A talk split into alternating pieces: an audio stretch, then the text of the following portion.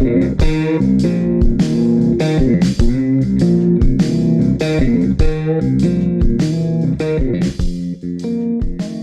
レイズラジオのサブチャンネル「ワンシングアナザー」このポッドキャストではミレイズの岩田と福田がテクノロジースタートアップその他のことについてテンション低くお届けしてまいります。よろしくお願いします。よろしくお願いします。福田さんはあの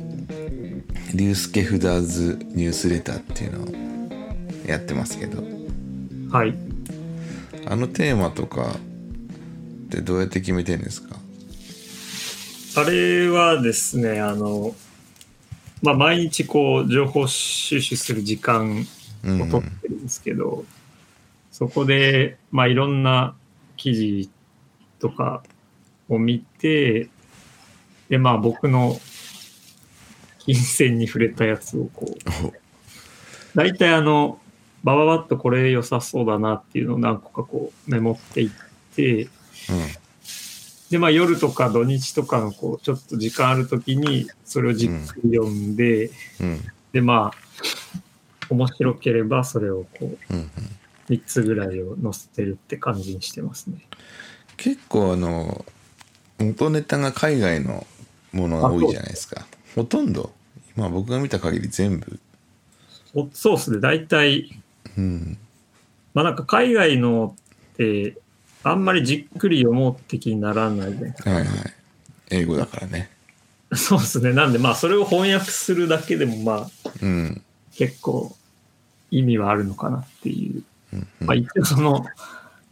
読む人はあのエンジニアかまあそのスタートアップとかテクノロジー好きな人たちなので、その人的には、まあ多分そのテッククランチとかザ・ブリッジとかは日本版とかはまあうん。なんとなくはみんなこううっすら読んだりっていうのはあると思うんですけど、うん。さすがにその海外のまでをこう忙しく働きながらっていうのは結構難しいと思うんで、確かにね。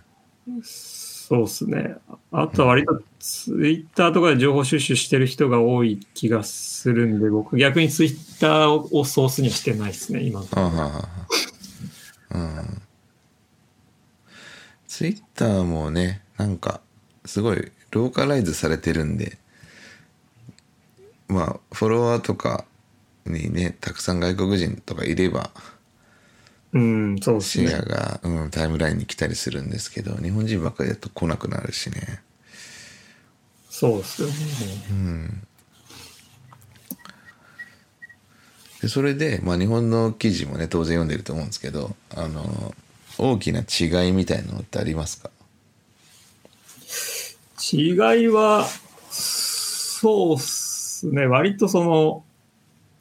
日本の場合、情報をこう正確にっていうところが結構はいはい。主眼が置かれてるというか、あの、あの正しい情報をこう正しくみたいなのが結構多い気はするんですけど、うん。メリットとかの他のとかの場合、割とその記者の主観が結構入ってるんで、うん。あの、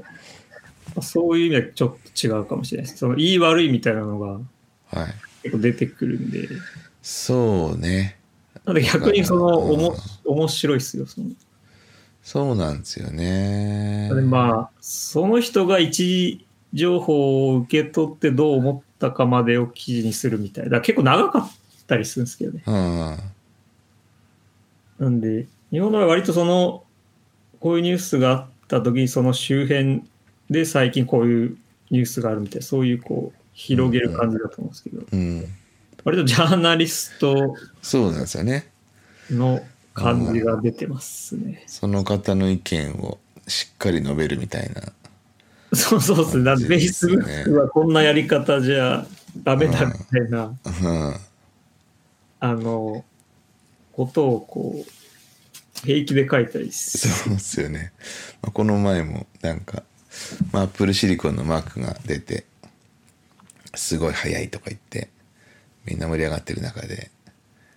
なんか絶対買うなみたいな記事が出てて。でそこもなんて言うんですかね。これはファーストインプレッションなのでまた変わるかもしれないけどねみたいな書いてあって。ああ、そうっすよね。うん。でも全然それでいいよなと思うしちょっとねあのなんだろう。言論の自由はあるのに正確じゃなかったりその考え方はおかしいみたいな感じでそうっすね。批判されたりこう炎上したりするでしょだからまあ多様な意見があるっていうことをまあ欧米の方があの認められてるというかまあ大衆もそういううんことに慣れてるっていうのかもしれないですね。そうっすよね。そういう違いはちょっとある気は。あとなんか発言への一貫性とか正しさみたいなのをまあ永久に求められるというかこの前こう言ってたじゃんみたいな。だけどまあ結構ね外国人とか「ああ I was wrong」とかね「俺間違ってたね」とかああ、ありますね。そう全然そこってまあ普通に考えれば普通のことだしその時そう思ってたからといって後で考え方が変わるなんていうのは当たり前のことなんですけどなぜかね発言したことに責任を持てっていうのがちょっと強くなりすぎてるのかもしれないなと思いますね。ま あそうっすよ。そうどこまで何年間持ったらいいんだってなっちゃいますね。そうそうそうまあその時そう思ったんだったらいいんじゃないみたいなね今は自分もそうは思ってないけどとかさそれはでいいと思うんですけどねそれは確かにありますね。まあ面白いですねそれが海外のまあ情報収集してる中で日本との差みたいなのはそうっすね。あとはまあ、その、なんか、大したことないのも大発見ぐらいのテンションで、こう、なんかその、この前あったのが、あの、なんか OSS のツールで、なんかこのツール、あの、あの、いいぞっていうツールを紹介してる人がいて、なんかこうみんなこう、これを使えばよかったんだみたいなあで結構そのなんか盛り上がってたのがあるんですけどそれ別に3年前ぐらい普通で日本の記事とかちゃんと出ててうん。全然前から日本で使われてるみたいなのがなんか海外で今今更ちょっとそのこんなのがめっちゃ便利だぜって言ってその人にこうみんなすげえってなってたんですけど、うんまあなんか普通に日本だと前からみんな使ってるみたいななんかねちょっとあの過小評価してるとこもあるかもしれないしまあ先入観的にね、まあ、日本で流行ってるものっていうのは、えーもうアメリカではとっくに流行ってるんだっていう思い込みがあるかもしれないですよね。そうそうっすね。なんで、最初それをこうニュースで書こうかなと思って、よくよく見たら普通に日本語検索したらまあバンバン、あの 3年前とかの記事めめっちゃ出てきて、逆に危なかったなと思いました。リュースケフダーズニュースレターのねクオリティに関わってそうですねみんな知ってるよ。そうです日本は、ね、そういうこと言われちゃうから。そうっすよね。なんか本当いろんな人がいろんな見方をしていて、まあ、それをたくさん意見を聞いてでその中で自分なりの真実にたどり着くみたいなやり方がさあの、まあ、身についてるのかなと思うんだよね。だけあ、どそうですね。それは、こう、あるかもしれないですね。それがまあ日本の場合は、まあ、日本だけじゃないのかな。なんかたただ一つの答えがあってそれが本当にすごい正しいことを言わない限りは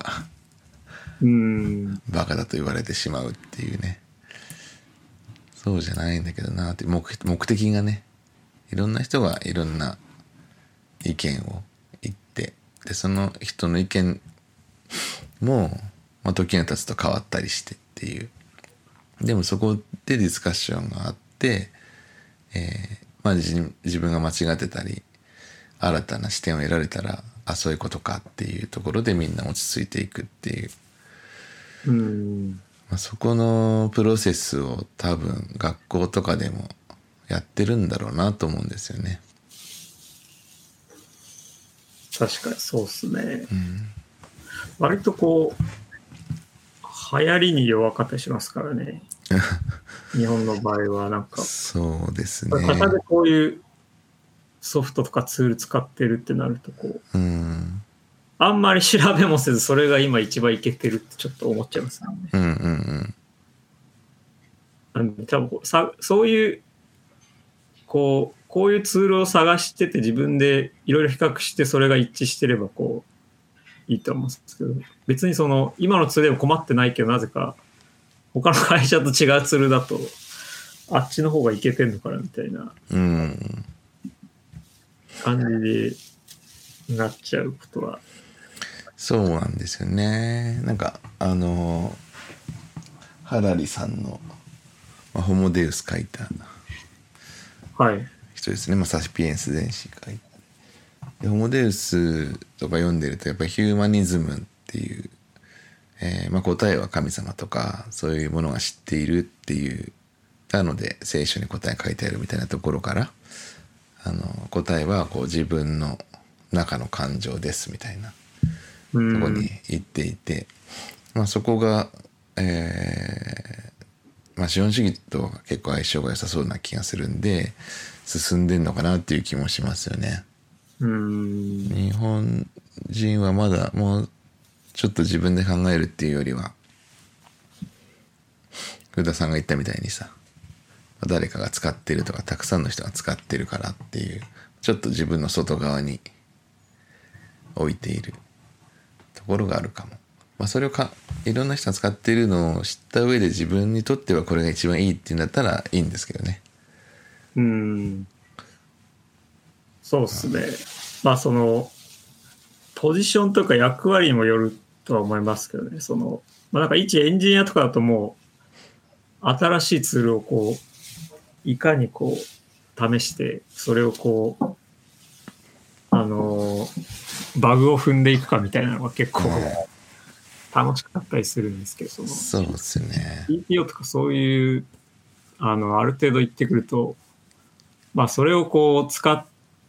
た時のこう、メンテナンス性とか、こう、うんうん。あの、切り替えられるかみたいなのが、結構、主眼置かれたりするんで、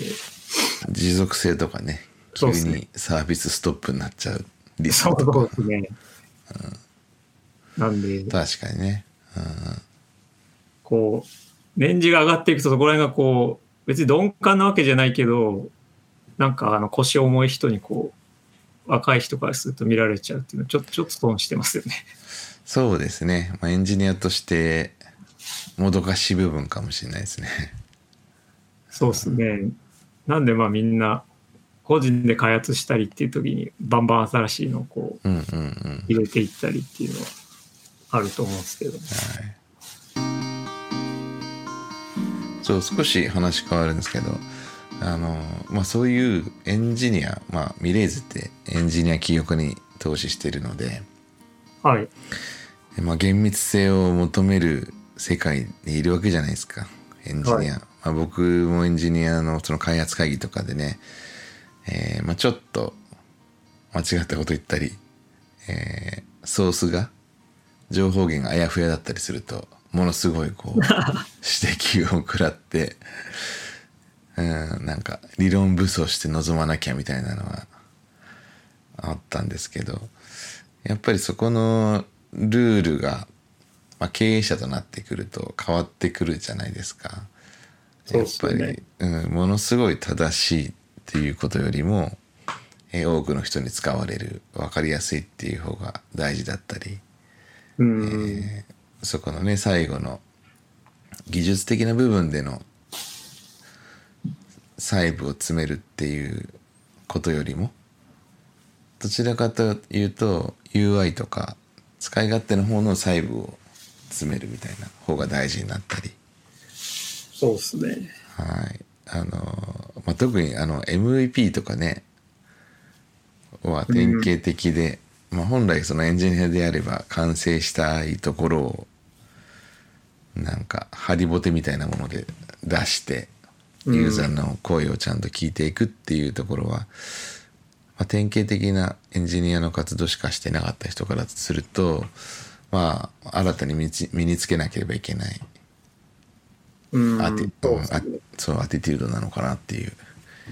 気がしてなんかそうミレーズで投資してるいるとそこの課題によくぶつかるなっていう印象を持ってますね。ああ。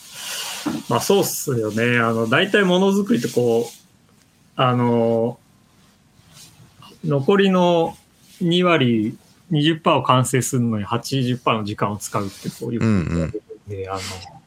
基本的にその最初の20%で8割ぐらい完成するんですよね。そのサイトとかも。そうなんだよ。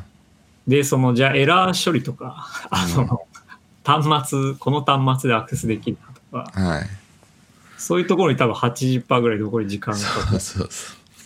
るんで、あの、普通のエンジニアからするとその時間軸なんですけど、そこを詰めたからといって、そのサービスのコンセプトが伝わらないかっていうと多分、うん。そういうわけではメインのフロー、例えば EC サイトだとその一覧見て詳細に行って購入して決済終わるっていうのができればまあ基本は伝わると思うんですよどういうサイトかっていうう。ん。だからそのメイン以外の操作した時ちょっとまあおかしくなるとかはうんうん。エンジニアだとそのそこも込みでプロダクトなんではい。安定させなきゃいけないんですけど使う側からするとまあその操作以外がちょっとおかしくてもあんまり関係ないですよね。特にね MVP の目的まあ MVP で何を確認したいのかどんな仮説を持って MVP を出してユーザーに、えーの反応が自分の想定と違うか確認するためにやるんですけどまあそうですよね。特に機能的な細部はいらない。どっちかっていうと、なんかプロダクト名とかプロダクトの、うん、タグラインとかこれはどんなサービスですとか言ったり、えーまあ、オンボーディングとかね、まあ、パッと見で何かわかるとかっていうそっちの UI とか説明の一言説明みたいな方が大事だったりするんでそうっすね。それは、だ本当エンジニアプラスこうデザイナーとかちょっとそのマーケがちょっとわかる人とか。そうそうそうそう。まあ最初いなくてもいいんですよね。だけどいなくてもいいっていうかいないのはしょうがないと思うんですけどあのそこが足りてないっていう自分で思ってないといけないなと思いますね。そうっすね。あの、やっぱその客観的なことってその自分では基本無無理なんで、あの、うん。普通にその、しん大体こう、仲いい人はこう、真実を言ってくれるじゃないですか。こんな、これ使わないよっていう。うんでもまあ、お前はまあターゲットじゃないからなとか、そのいろんな、こう、まだ8割ぐらいだしなみたいな、こういろんな理由をつ言い訳がね。あの、開発を続行していくと思うんですけど、うん。本当なんかその真実をこう、まあ本当にターゲットが全然違う人とかだったらいいんですけど、でも全然違うっていう風になるんだと最初から本当はその人聞いてないはずなんですよね、ターゲットじゃない。まあねでもなんかうんペルソナをちゃんと作ってないまま開発してるっていう裏返りがあるんで、あの、本当は聞いた方がいいんですけど、なかなか聞けないっすよね。聞けないんですよね、うんはい。もう考えた時はもう当たる、これがぜ絶対に当たると思ってみんな作るんで。まあ、宝くじってその確率上げることってできないじゃないですかはい。でもプロダクト開発ってできるんですよねうん。うん、聞けばいい話だし大量にあの世の中に類似のサービスがあったらそれを見たりまあ全然違うサービスであっても UI の一部分だけを参考にしたりできたりするんですけどやっぱりねこう人類の進化は福利だっていうことを考えると、えーもうすでにやってる人とか、まあ、似たようなサービスを使ってる人の意見聞いた方が福利が活かせるし、まあ、既存のサービスをしっかり調べて、まあ、ユーザーインターフェースもねなんかなんでこれがなんでこんなき機能がしょぼいのに人気があるんだ俺の方がいい機能作れるぜって思わないでなんで使われてるのかを謙虚に見るっていうことうん。がすごい大事ですよね。まあ、そのなんか、ビジネスモデルとか事業計画とかだと割とその、ちょっと先を言ってる人とか、その、まあ、す先輩とかちょっとすごい人に聞かないと、こう正しいこと言ってくれなそうなことはあると思うんですけど、うんうん。まあ明らかにこれは人に聞こうってね。プロダクトの場合ってまあなんか割と誰でもあの聞いたらいける系なんでその聞いたらいいうん。あそういうことですね。あのユーザーっていうことですよね。そうですそうですその、うんなんかすごいそういう投資家とかそのまあなんか一回成功した人の意見をは聞くみたいなこうのもあるじゃないですか素人の意はい見は、はいはい。プロダクトの場合使うの別にその割と広い人が使うんでそうね。本当は別に誰に聞いてもいいんですけど、うんなんかこうウェブ知らない人だからこうあの人に聞いてもとかっていうのがあるかもそうですね。で、まあ作り手だけが集まってディスカッションしたりとかってなっちゃいますからね。そうそうですね。は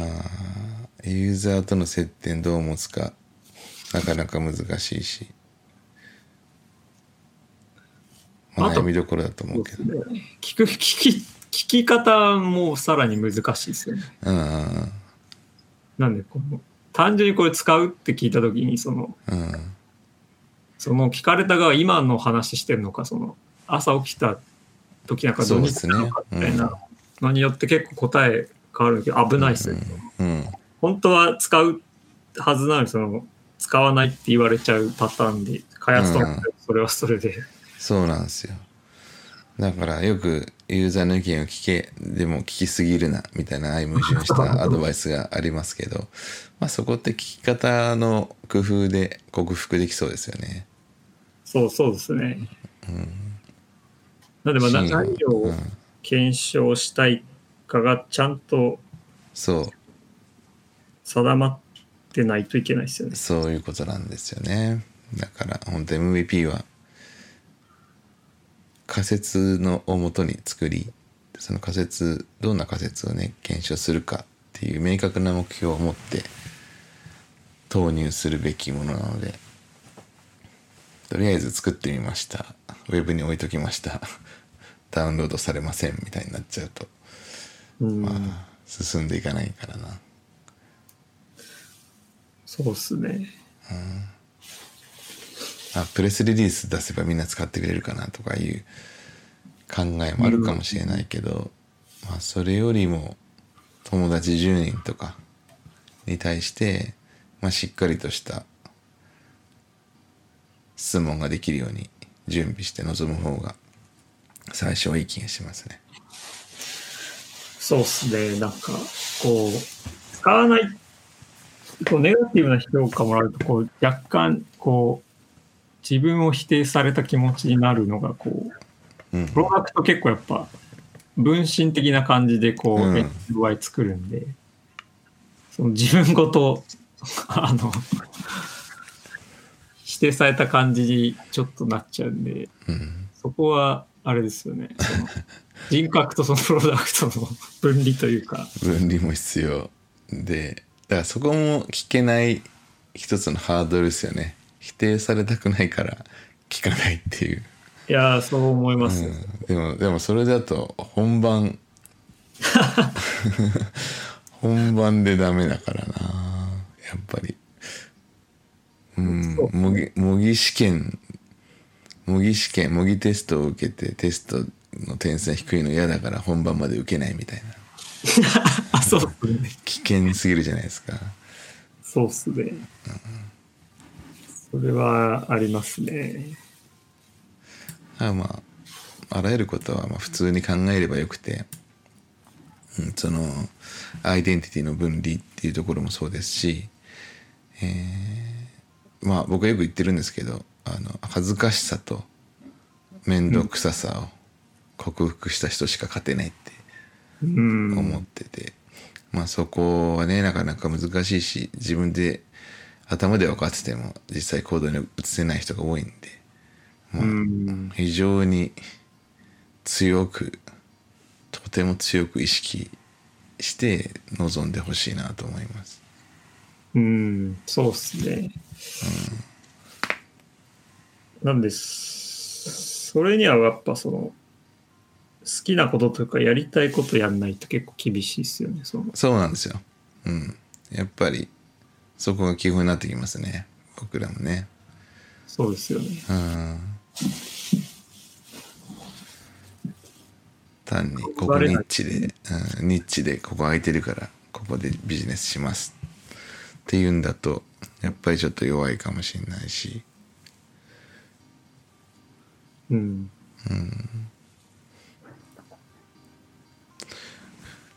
こんな感じの